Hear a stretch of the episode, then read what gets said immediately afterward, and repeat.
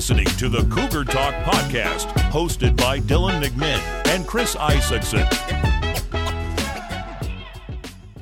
Welcome back to another episode of the Cougar Talk podcast, where we talk all things BYU football and college football. Now, I'm your host, Dylan, and joining me today, hosting with me today, is my good friend, Chris. Chris, how's it going? It would be going better if we didn't get dismantled by TCU, but at least today's going all right. That is very well said. It was a rough weekend for us BYU fans. But before we dive into talking all about that, we want to make sure we start out today's episode with a huge shout out to CougConnect. If you are unaware, CougConnect is the premier NIL company incorporated with BYU Athletics. For just a small subscription each month, you get access to player written reports, opportunities to meet with the players, even opportunities to get exclusive BYU gear. So make sure if you want to support BYU athletics in this world of NIL, you subscribe to CougConnect. You can make sure you go to our website. It's www.cougartalkpodcast.com. Go to our bottom option there to subscribe to Coup Connect. They'll get you taken care of from there. So huge shout out to them. What they do is awesome. Now, just like every week's episode, before we dive into what happened with BYU football, we like giving some shout outs specifically to some BYU alumni who are doing great in the NFL. So we have a couple guys to shout out this week, but Chris, I'll let you get us kicked off. Who specifically stood out to you in the NFL from BYU this week? Yeah, so starting off, we're going to go with Zach Wilson. Uh, still starting for the Jets there. He was able to play the Philadelphia Eagles. Uh, he did struggle in the red zone a little bit, but he threw for 186 yards and he was able to get the win over the Eagles, doing just enough to be able to win that game. The Eagles were previously undefeated before that game. And again, Zach's not having the most incredible games ever, but he's putting them in positions where they're able to win, and he's at least playing winning football, which matters a lot for a team like the Jets to have really high hopes and a great supporting cast that are just trying to make the playoffs and kind of make some noise this year. So shout out to Zach for continuing to play well despite all the adversity he's got there. Absolutely. And the big thing is he's, you know, giving the defense a good shot. He's making sure that they're able to get somewhat long drives going in the game. And even if they can't score, they're getting the defense off the field and rested. And the defense is really winning a lot of these games for them with a big help from Zach. So huge shout out to him. Another big shout out we want to give is someone who was actually just recently signed on to a team, a guy we all know and love, Kyle Van Noy. He is now playing for the Ravens. He actually just played for the Ravens in their game against the Titans. This is actually part of the international series. And I believe this game was played in London. Yes, it was played in London. But storyline aside, Kyle Van Noy had a sack on the day, his first game back in a while super fun finally watching him back on the NFL field again, even though it's for a team like the Ravens, who I personally don't love. I'm always ready to cheer for our former BYU Cougars in the league. And of course, you know, it's super fun to see he's actually the best Ravens player to come out of a school from Utah. So we, of course, need to give him a shout out there. And this is not a subtle jab at Utah at all. Yeah, very clearly no jabs here. We are a BYU and college football podcast. We would never do such like that. But No, getting never. into last week, Dylan, what happened? so so many things happened.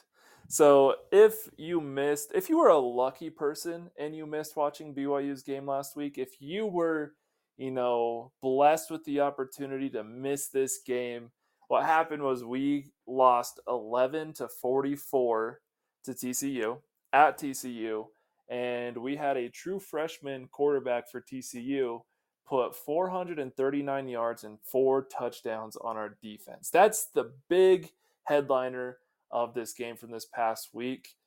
And man, it was a rough one to watch. It it is one of those games where your whole Saturday is just ruined because you can't get over it. It's such a demoralizing loss for us fans, and I'm sure for the team a little bit as well.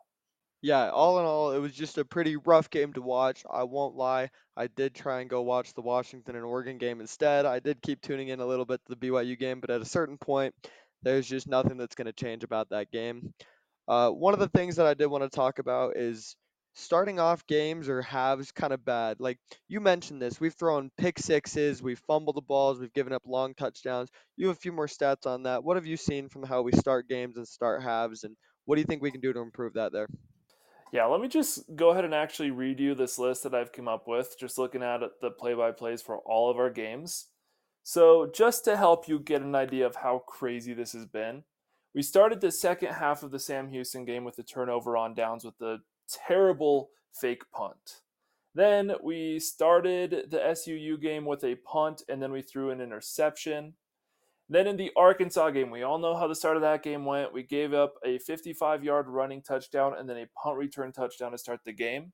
And then to start the second half of the game, we had two three and out. So we weren't getting anything going. And then, you know, fast forward the next week to the Kansas game. We had that scoop and score touchdown by Kansas to start the game in the first half, and then a pick six to start the second half of that game. So, two defensive touchdowns for Kansas one at each start of each half. And then, of course, we have that pick six on our first offensive drive to start the TCU game. And so the most frustrating thing is the only outlier here is Cincinnati. You would hope the outlier for not having a poor start is against Sam Houston against SUU. But the common theme for this BYU team this season is it feels like we start these games and these halves so terribly. We come out looking entirely flat, no motivation, and it's extremely frustrating to watch because that's what's causing us to lose a lot of these games. I mean, we go into the half against Kansas with a lead. We're up 70, 17 to 14. And then we start the second half with the pick six. And so, of course, Kansas is going to get all that momentum and it helps them beat us in that game. So, you know, it's it's not only the turnovers, it's those three and outs that we're starting halves with. It's, you know, starting immediately with a punt. Things like that where we got to change something. You know, I don't have a for sure answer of what it is, but this is something that the coaches need to fix. They need to get guys bought in to start the game and to start the half. You know, you have the entire week of prep to get your game plan for that first drive and the fact that we're not only not scoring on a lot of these, but we're having so many turnovers on these first drives of the half is very disappointing. Yeah, listening to you go over that, it's honestly worse than I even thought it was in the first place. Like I forgot about the punt against Sam Houston State and how he tried to fake that there. I had put that out of memory because of how bad it was, and bringing it up, it just reminds you of really how poor these starts have been. I think one solution that we might be able to have usually teams come into a half or come into a game with a little bit of a script, about 10, 12 plays, somewhere in that range of kind of what you want to do.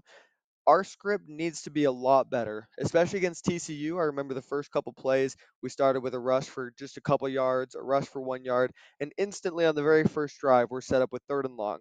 We've been talking about the play calling a lot and how second downs have been very passive. We've run the ball on second and long a lot, set up a lot of third and longs. And it feels like our script needs to be a lot better to start games, to give ourselves a chance to get a first down, to get a third and short, things like that. And so I would love to see BYU be a little bit more aggressive right out of the gate, maybe throw the ball or after an incompletion on second and 10, try and throw the ball again, get five plus yards. But something needs to change there, and it could be a lot of different things, but we are not doing enough to be able to win games with how bad we start these halves. Now, getting into the rest of the game, uh, it never felt like we really got anything going. It kind of felt a little bit like the LSU game in 2017, where it took us so long to cross the 50 yard line that we weren't sure we even would, first of all. And second of all, it just felt like our offense could never stay on the field. The defense had long, sustained drives on the field as well. And everything kind of just broke down there. So, what did you kind of notice in the week leading up to it or through the game itself that kind of stood out to you about not being able to get things going there? Yeah, the big thing is, you know, all during the bye week, we heard from coaches and from players that they were approaching that bye week with a ton of intensity you know, they had the pads on during that bye week. They weren't taking a week off. They were using it to get better. And it felt like it was the opposite. So, you know, from a fan perspective, it's very easy to deduct that that was either coaches talk for, you know, making sure things sound better than they were, or there's something that was just disconnected there, either leading up into that game for the game plan for TCU or in that bye week in general. Something, you know, disconnected between that time and you know that's that's you know where I think the biggest difference was. You know, TCU went into that game with more of a chip on their shoulder than BYU did.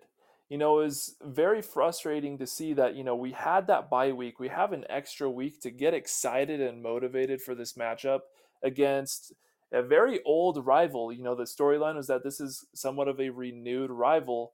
And the way we treated it was like we were going into a game against, you know, some huge team like Michigan or Alabama where we were assuming we were going to lose. And so we didn't even try, it felt like. You know, it felt like we were going out, like you said, with play calls that were super conservative, that were, you know, very predictable. And that that's what was, you know, frustrating to me was it felt like there was almost a stubbornness in the play calls that we had in following that same script where you know we see games like Cincinnati where just before the half it almost feels like we threw away the script we drive the field in a few plays in 40 seconds and we score a touchdown. And so that that's where you know we need to switch that whether that's throwing away the script entirely or getting a better script whatever it is that fixes that it needs to be fixed because if we have more games like TCU, we're not winning a game the rest of the season. That's just the harsh truth of that situation. If we play like we did against TCU, there is maybe one game that we win the rest of the season, and that's being generous. And so we got to fix something there, and that that really starts with this week's game. Yeah, absolutely. There's a big need to kind of right the ship to be able to have an all around good performance, especially after such an egg that we laid against TCU there. There was really no facet of the game where we exceed, succeeded at at all. And just kind of going back to the play calls a little bit, I did want to have one thing to add. Uh, we were talking about how the second down play calls have been very conservative. We were in a Twitter conversation with at M4G Bit on Twitter. He's a BYU fan there who has a lot of the stats about BYU football. He told us the third down averages by game. Against Arkansas, our average third down was 9.4 yards. Uh, Kansas, 9.7 yards to go. Cincinnati, 8.6 yards. And against TCU, 7.6 yards to go. There was not a single game where we had less than seven yards to go on third down on average. You just aren't going to win any games like that. You're not going to convert on third downs. You're not going to keep drives going. You'll be lucky at best to convert, I'd say, 30% of your third downs. And you're not going to win only converting 30% of your third down. So something needs to change and it needs to change quickly. Otherwise, like you said, we're not going to be able to win even one more game if we're lucky. Yeah, and you know, that's kind of been the topic on Twitter is our offense. And I, I do want to make something clear here. When we talk about the play calling, of course, we all know who's responsible for that, and that's A Rod. And I do want to emphasize that we aren't here calling for his job. I don't think that drastic of measures are needed, at least not yet. The big thing here is A Rod is a great play designer. And I, I don't think anybody doubts that. He has great play designs. He's a smart coach. The problem has been the play calling in different situations where it's second and long on a huge drive, and we go very conservative and do a run play rather than doing a pass play to get us more yards, especially when our run game isn't working. So, some of these situational play calls are not what you want to be seeing here. And I don't want to act like I know a lot better than a coach because I know I don't. But if I'm to the point where I can predict what we're doing each play, then there is something that needs to be changed there. And you know, we've we've actually talked a lot about this just separately in text and just as we, you know, have even just while we played Call of Duty, we play Call of Duty. I'll throw that in there. But even just while we play, we talk about how you know there's also a real possibility that A Rod's hands are a little bit tied with who he has available to use you know, as players and even within his staff. And so, you know, I do think there might be some needed change in the offensive staff somewhere. I'm not going to say any position or any person, but there is some type of change that is going to be needed. But a lot of this is going to start from how A Rod, how A Rod starts, you know, switching his playbook around. You know, that difference in play calling is probably going to be needed for us to find success because at this point, you know, we have evidence of it from the games that we've played so far. We have a very predictable offense, and teams are very prepared for us each and every week. They know how to stop us. I mean, we only scored 11 points against a TCU team. So, taking a look at TCU's schedule, we scored 11 points against them when they have had teams like Colorado score 42, they had Houston score more than us against them. Houston scored 13. SMU scored 17. West Virginia 21. Iowa State 14. So we are the second lowest scoring team against this TCU defense outside of Nicholls State. And that's very, very difficult for me to see, especially with the offensive weapons that we do have on this team. And so, you know, something's got to change in that game plan because we cannot be scoring 11 points in a game and expect to have any type of shot to win this game. Yeah, exactly. Just all around things need to be better there. And I guess leading off of that, we'll go into the positives, if any. What did you see from this game that you took away as kind of a positive that we can take into this Texas Tech week and build on to be able to have a good performance here? yeah, I mean, the one positive that I see a lot on Twitter that's joked about is we got the Ryan Rehkow show a little bit this past week. We punted a lot of our drives. But, you know, seriously though, you know, it's fun to joke about that. Rehkow's a great punter. We love having him on the team. It's unfortunate that he's one of those guys that you hate seeing on the field because that means your team isn't having success. But there, there really are some positives that I take away from this game, believe it or not. Um, the first one is this is kind of a wake up call that's needed for our team. This can be used as a game to put a chip on our shoulders you know, a lot of opponents are using this game to say BYU doesn't belong in the Big 12. And we kind of need that reminder that people assume that we are like that, and we need to prove them wrong. We need that extra motivator, that locker room material.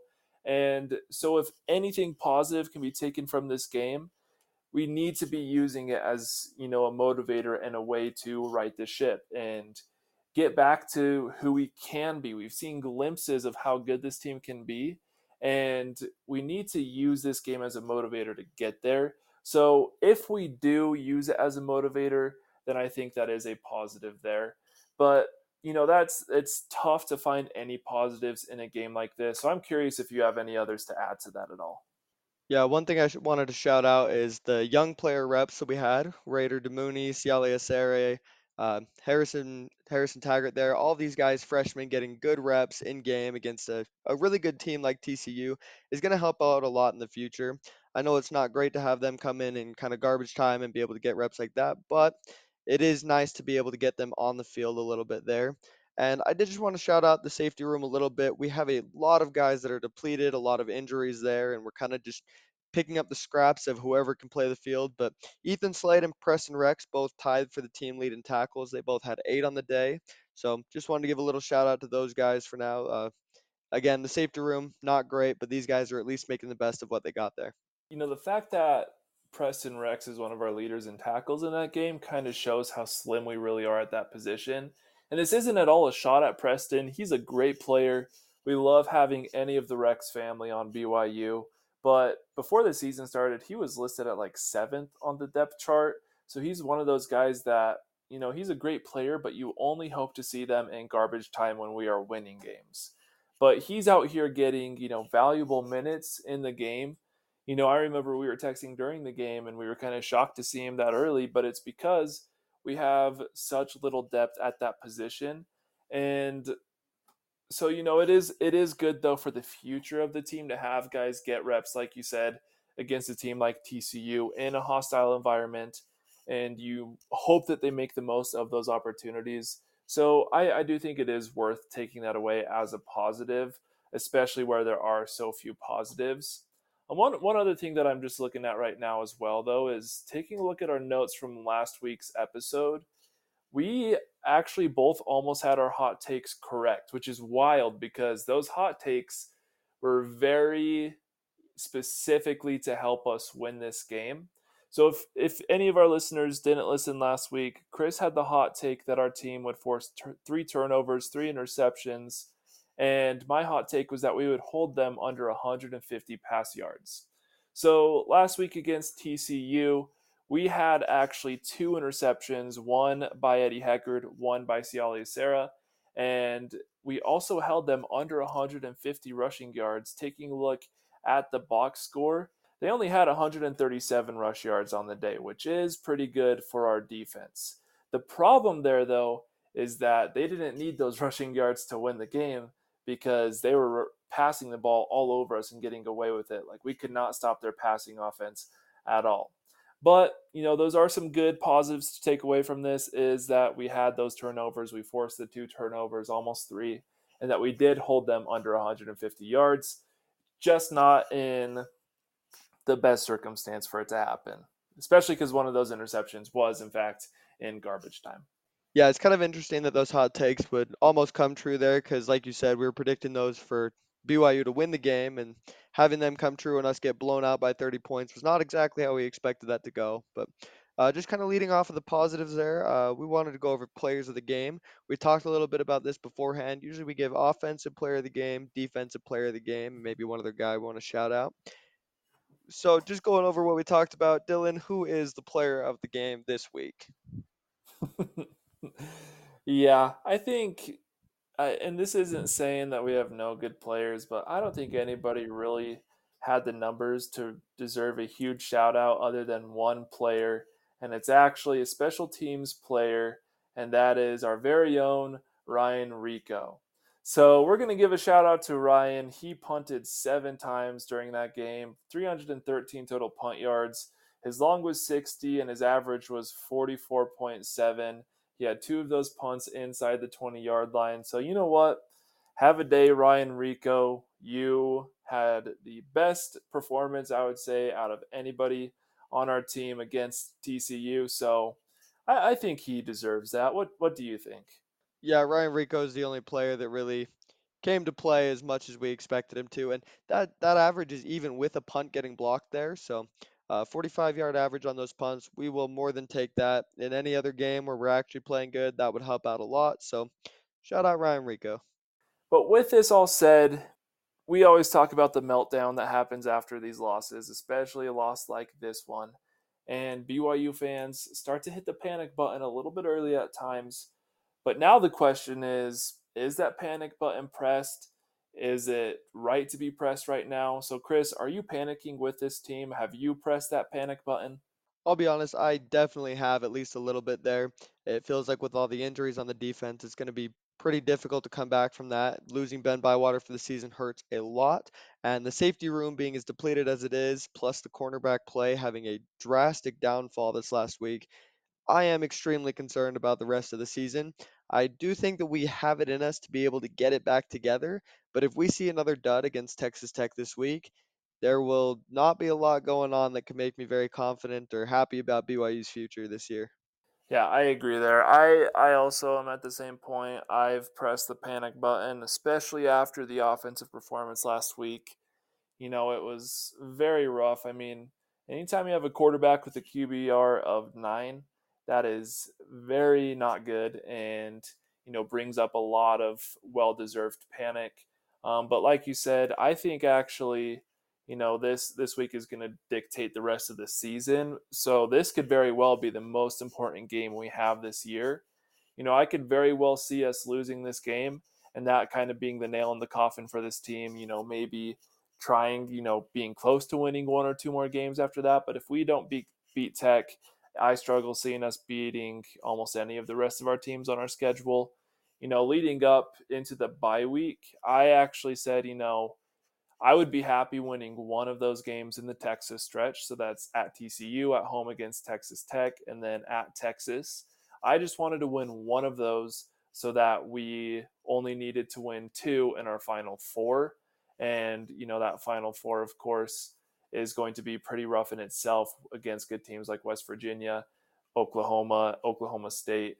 So, you know, if we beat Tech, that still gets us on that track towards a bowl game if we don't beat Tech and we need to win three out of that four because realistically it's going to be very difficult for us to beat Texas. I don't think we do beat Texas, so we're going to need to win three out of the final four games, and that includes those teams with West Virginia, Oklahoma State, Oklahoma, and Iowa State.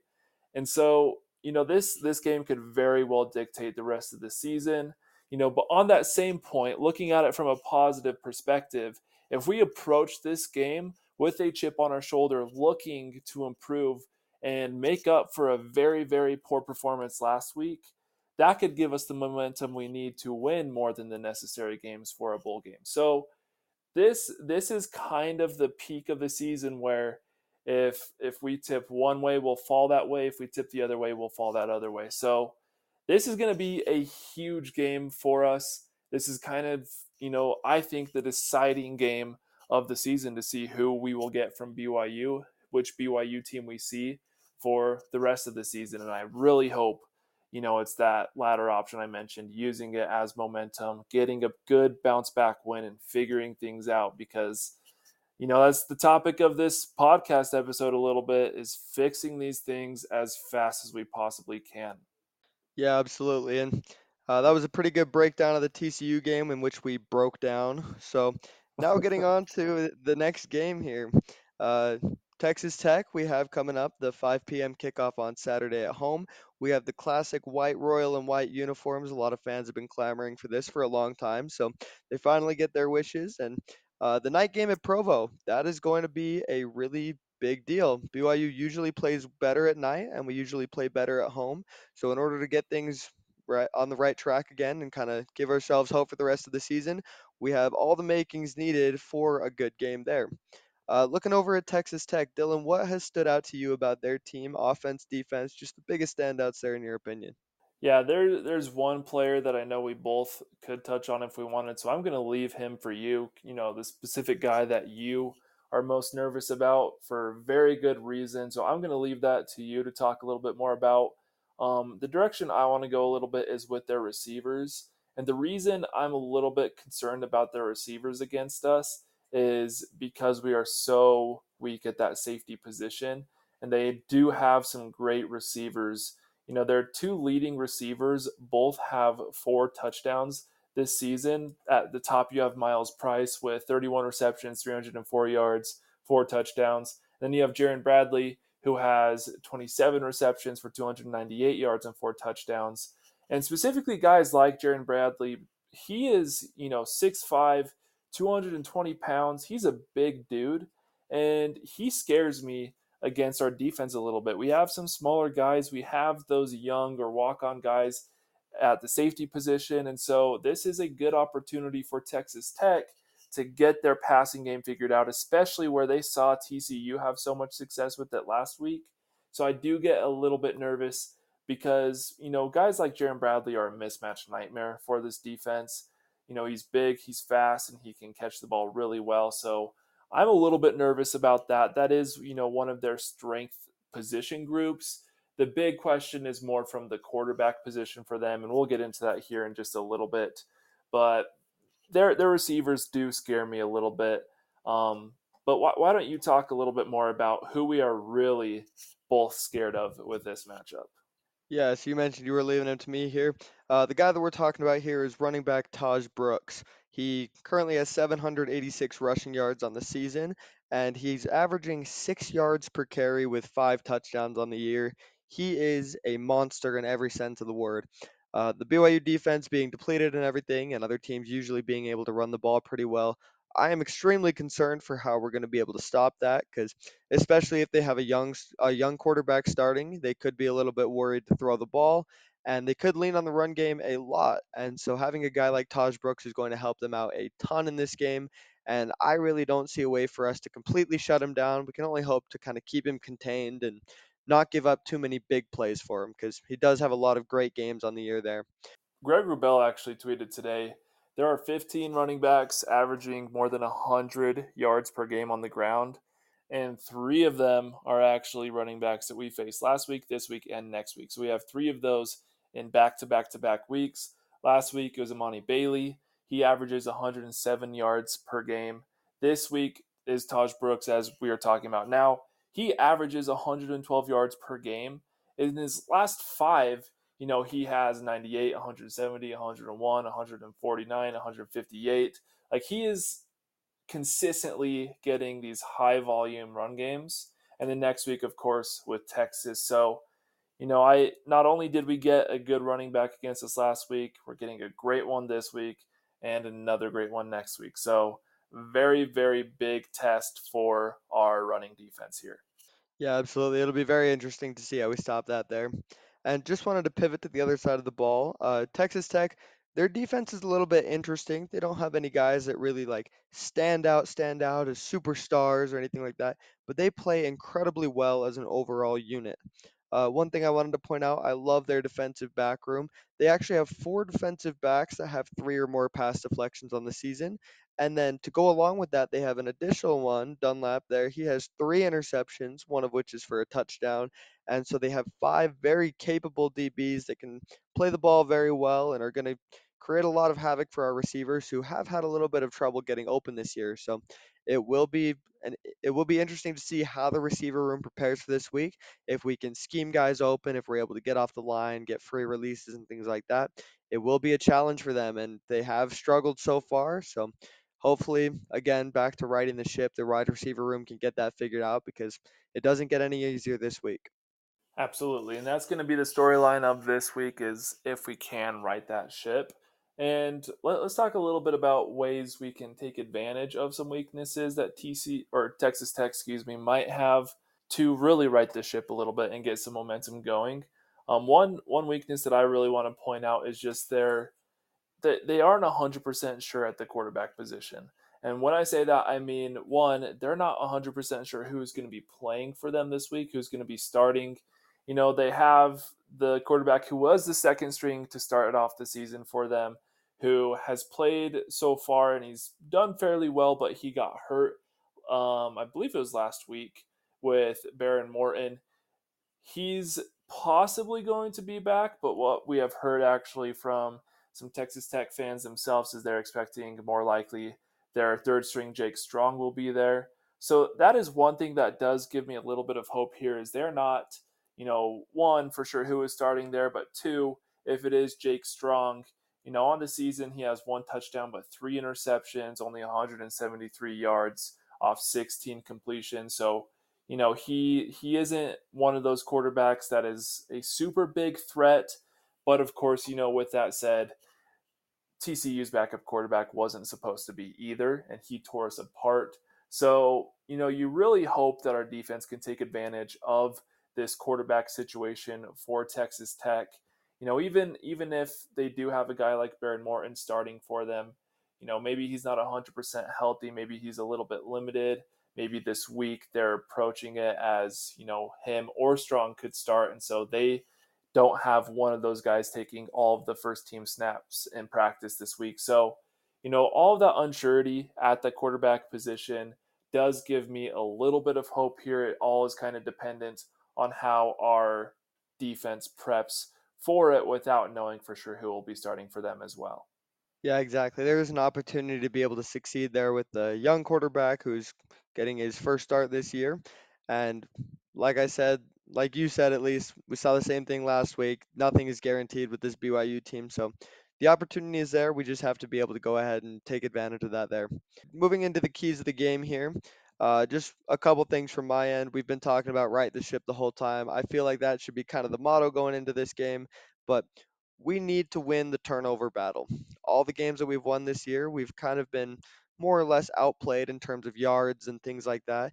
But we won the turnover battle and we got key turnovers and capitalized on them. And that's what got us wins against Arkansas and Cincinnati there if we want any chance at winning this game, we need havoc plays, we need turnovers, and we need to capitalize on the turnovers with seven.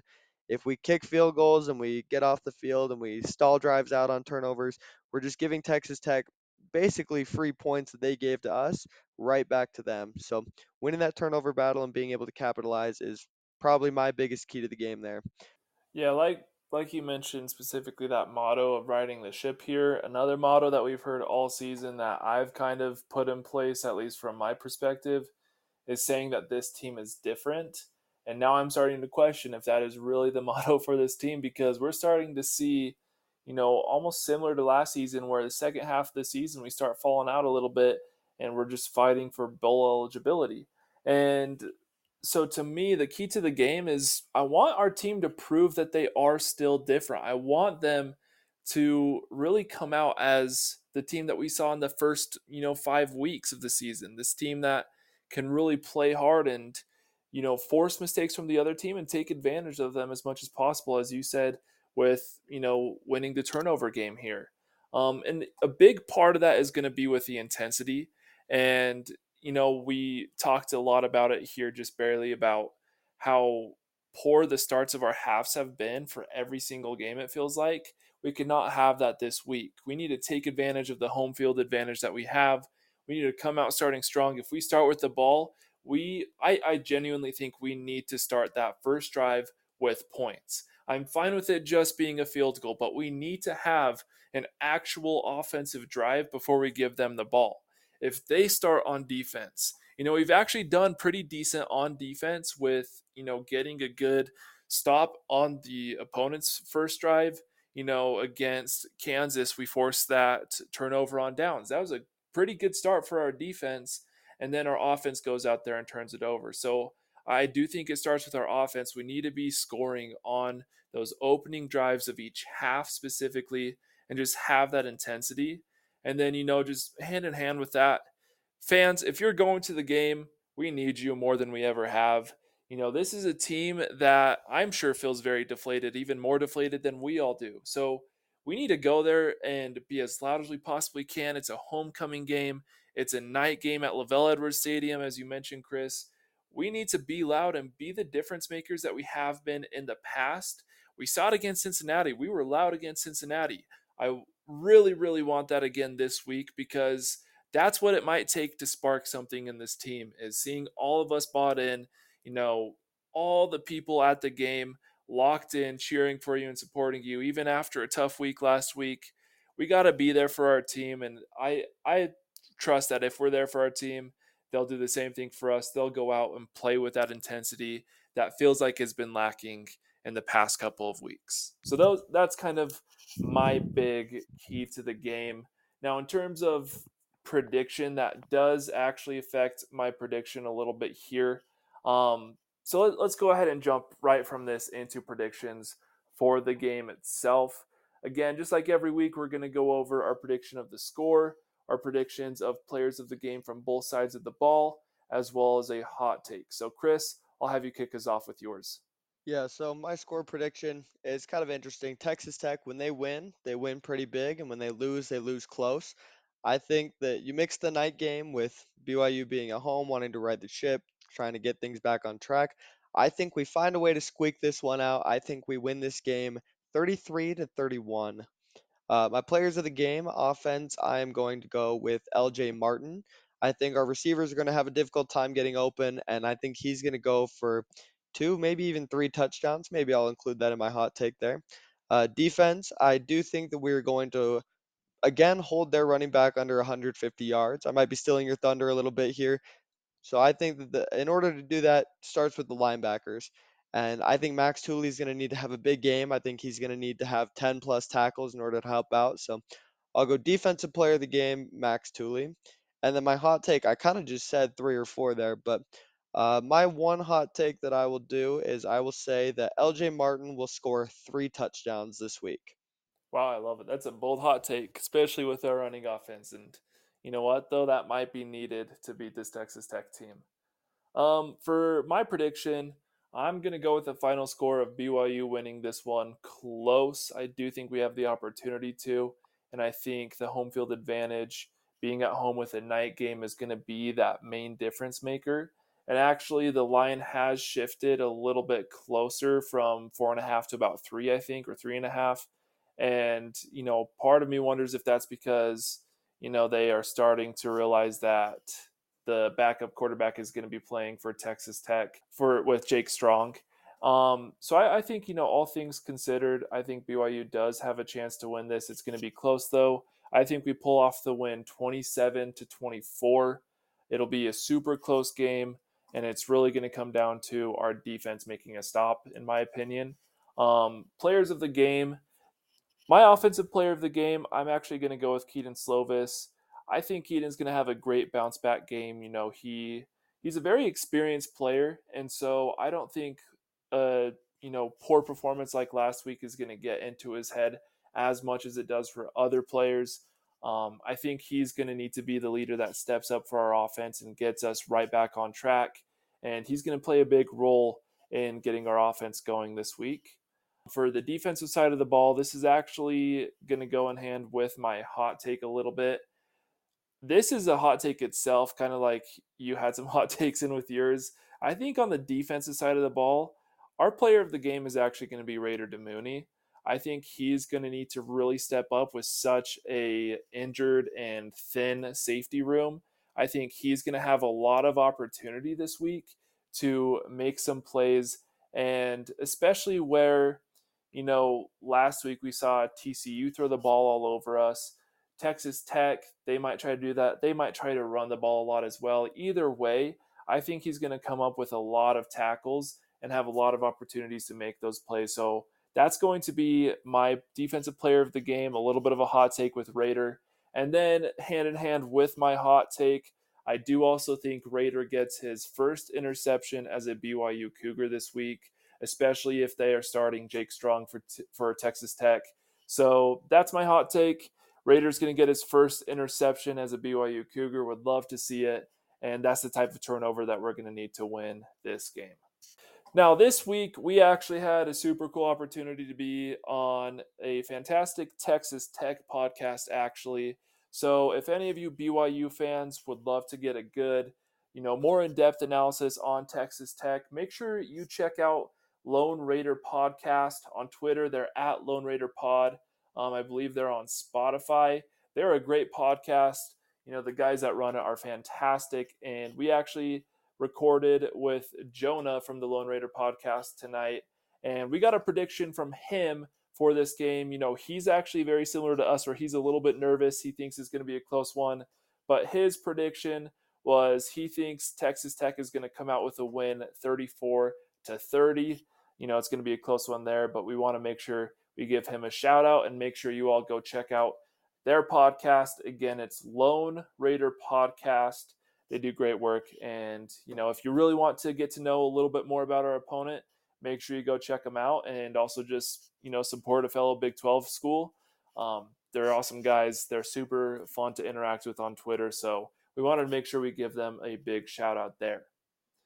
Now, going into this week, you know, and after last week, there is so much doubt with this team. There are so many questions that we have and you know rightfully so. All of us fans have you know are completely right in feeling nervous with this team and doubting a lot of the players but i want to actually focus a little bit here shift the focus from what it's been so far and focus more on the opposite of that. Who are we most confident in going into this week's matchup against texas tech whether that's a single player whether that's a position group or our offense or defense in general? So Chris, I'm curious to hear from you. I didn't give you as much of a heads up on this question, but who are you most confident in going into this week's game specifically against Texas Tech?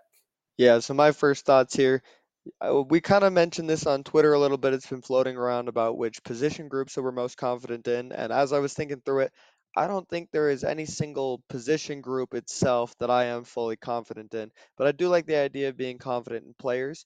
I think that Chase Roberts is going to go out and have himself a day this week. I think the wide receiver room as a whole has struggled, but I think as they have struggled more and more, he's kind of emerged more and more as our number one guy and really established himself as a great receiver there. So I'm confident in Chase Roberts, and I am confident on the defensive end in Max Tooley. I think Max Tooley always comes to play. He's always either leading or close to leading in tackles. He's always finding himself in the right spot and the right holes in the run game and just really a great player overall. So if I had to pick confidence, I'd probably put it in those two guys. And if I'll go one special teams as well, I'll go Ryan Rehkow. The punter is probably the position group I feel most confident in. So offense, defense, and special teams, that's my confidence. And outside of that, it's a little bit shaky, but I do like this team to at least pick it up a little bit. And I'm confident in the whole team to not play quite as bad as we did last week. So hopefully that goes well. I love it. And that that's kind of the big thing here is we want to find these groups to be confident in because this is you know the exact type of team that could bounce back this week. And so there is some earned confidence from us here. Um, on my end i w- i'm actually going to go with a position group that i am feeling fairly confident in. Um, and i'm going to go with the cornerbacks. You know they had a rough game last week. Jakob robinson specifically felt like he was targeted a lot and he was you know, allowing guys to get a lot of space and get open. But that's kind of rare from him, and I expect him to have a bounce back week as, as well. And, you know, alongside with him, we have Eddie Heckard, and we're getting Kamden Garrett back from injury. So I'm fairly confident in our cornerbacks, especially going into this game where Texas Tech might have a backup quarterback in. You know, I trust that we're going to, you know, really lock down the receivers as much as possible. And I trust our cornerbacks to do so. And I'm really hoping that they don't break that trust, um, similar to how they did last week, just a little bit. But I these are guys that I know can step up and ball out when they're needed. And so I'm I'm to put my confidence in them. On offensive side of the ball, I'm to put my confidence actually in Isaac Rex as well. You know, it's not a position group there that I'm entirely confident in, but Isaac is always, you know, playing great. He's playing great with his blocking, he's running good routes. He's a threat in our passing offense, and he's had, you know, quiet games as of late, but he's one of those guys where he could have a cold stretch and then as soon as you throw the ball to him deep one time he's going to make a play and that trust is entirely back that confidence is right back where it was before so i do have confidence in isaac rex as well now i do want to actually give some shout outs to some of the answers we got to this question on social media so we'll do one from twitter and we'll do one from instagram so on twitter specifically at byu insider they said the position group or player they feel most confident in against Texas Tech this week. They said punter. What else could you seriously say you feel confident in? Well, BYU Insider, we gave you a few other guys we do feel confident in. But we do also agree we are very confident in Ryan Rehkow. He showed us this last week that he can be a great player with high usage. As sad as it is to say that, he did great. So, want to give a shout out to at BYU Insider on Twitter. Then jumping over to Instagram, we did the same post on our Instagram, got a couple responses from there. Um, one of my friends, Porter, it's at P Will Far. Porter said Kedon Slovis. Hopefully he comes back with more fire. And I love shouting this one out because, you know, Keaton, I feel like, has deserved at least some patience from us fans. I know he did not have a good game this past week, but he can really have a bounce back game. Like I said, he's experienced enough to where I believe he can get his, you know, mental mindset right for this game and have a good bounce back game. So I love having confidence in Kedon there. But with this all said, it should be a good matchup. You know, there's a reason the line is so close for this game. It's going to be hopefully a fun one for us fans to watch. And really looking forward to a fun night in Provo. One other huge shout out that I do want to make about this game, and I actually shouted it out on the Texas Tech podcast as well, but we are having the bacon covered Cougar Tails this week. So if there's one thing for you to look forward to with this matchup this week, it's those Cougar Tails. So make sure if you're at the game, you snag one of those. But taking a look outside of BYU, as we do every week, let's talk a little bit about some matchups that we really liked last week outside of BYU's and some that we are looking forward to this week outside of BYU's. So, taking a look at the schedule from last week, you know, one game that I really loved that I think is very clear was a big game. One game that I personally really, really enjoyed watching was Stanford against Colorado. Stanford pulls off what's considered an upset at Colorado and they win 46 to 43. That was a super fun game. It went into overtime, I believe double overtime it went into. And it was a super fun game to watch, high scoring affair, and it was just super entertaining watching it go back and forth so much. So that's going to be my pick for the game of the week last week that I had the most fun watching. Now, Chris, do you have another one that you had a lot of fun watching last week, whether it's the one you predicted or a different one? It was actually the game that I kind of turned off the BYU game to watch. It was Oregon and Washington. That game was exactly everything that it was hyped up to be a high scoring affair, really close game. Both teams were pretty evenly matched. Washington ends up winning it on a missed field goal there from Oregon to be able to pull out the lead, pull out the win. But all in all, these are two very fun teams to watch. Both high powered offenses, great quarterback play, and it was just great football being played all around. It honestly felt like an entirely different sport than the BYU game. So it was a nice refresher, and it was a very fun game to watch. Absolutely. And that's one of those games that I think at the end of the season we're going to look back on and say that that was sort of a season defining game for both of those teams. And we'll see how the rest of the season plays out for those guys. Now, looking forward to this week, there are some great matchups coming up, as there always are. but some in particular that we are excited to watch. So, just a couple that I want to shout out real fast games that I'm going to be watching and really looking forward to. The first one is actually pretty easy to say, but it's going to be that matchup between Penn State and Ohio State. Both teams that Chris and I have talked a lot about on this podcast before, but we have number three Ohio State hosting number seven Penn State. It's going to be a good matchup. It's a morning kickoff. You know, this is one of those seasons where I said the same thing with Maryland, but if there is ever a season to beat Ohio State, it's this season, and Penn State might finally be able to do so. So that should be a close one. Another one that I am looking forward to that should be a good one is actually going to be Oklahoma State at West Virginia. That's a matchup between two of our future opponents. That's going to give us BYU fans a good look into what we can expect from those teams. And I expect that one to actually be pretty high scoring. Both of those offenses are starting to figure it out a little bit here. And so I'm excited to watch how that one plays out. Yeah, we both talked about Penn State and Ohio State as kind of being our secondary teams that we're following this season. So the fact that we're finally here and finally getting to watch them play is going to be very fun. I just had one other game I wanted to shout out. It was Tennessee at Alabama. Alabama has not looked like the Alabama of old, and Tennessee has had a few scares here and there, a little bit of some slow starts, but overall they're picking it up a lot here. So I'm really excited to see how they fare going into Alabama and seeing if they can pull out a win there.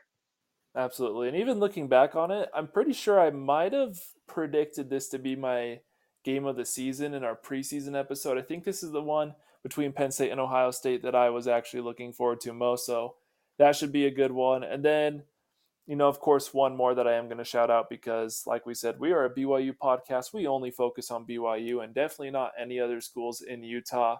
But we have Utah playing at USC. That's a 14 versus 18 matchup see if USC can bounce back after that disappointing loss to Notre Dame, see if Utah's defense is able to make up for their lackluster offense. So that should be a pretty good game as well. But so many great games to come up this week. You know, we're really looking forward to a lot of these. Hopefully, we're able to watch them all after a BYU win.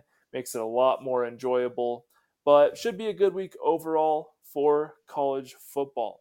But with that all said, thank you all so much for listening. Make sure you check out our social medias. We're at Coug Talk Podcast on both Instagram and Twitter.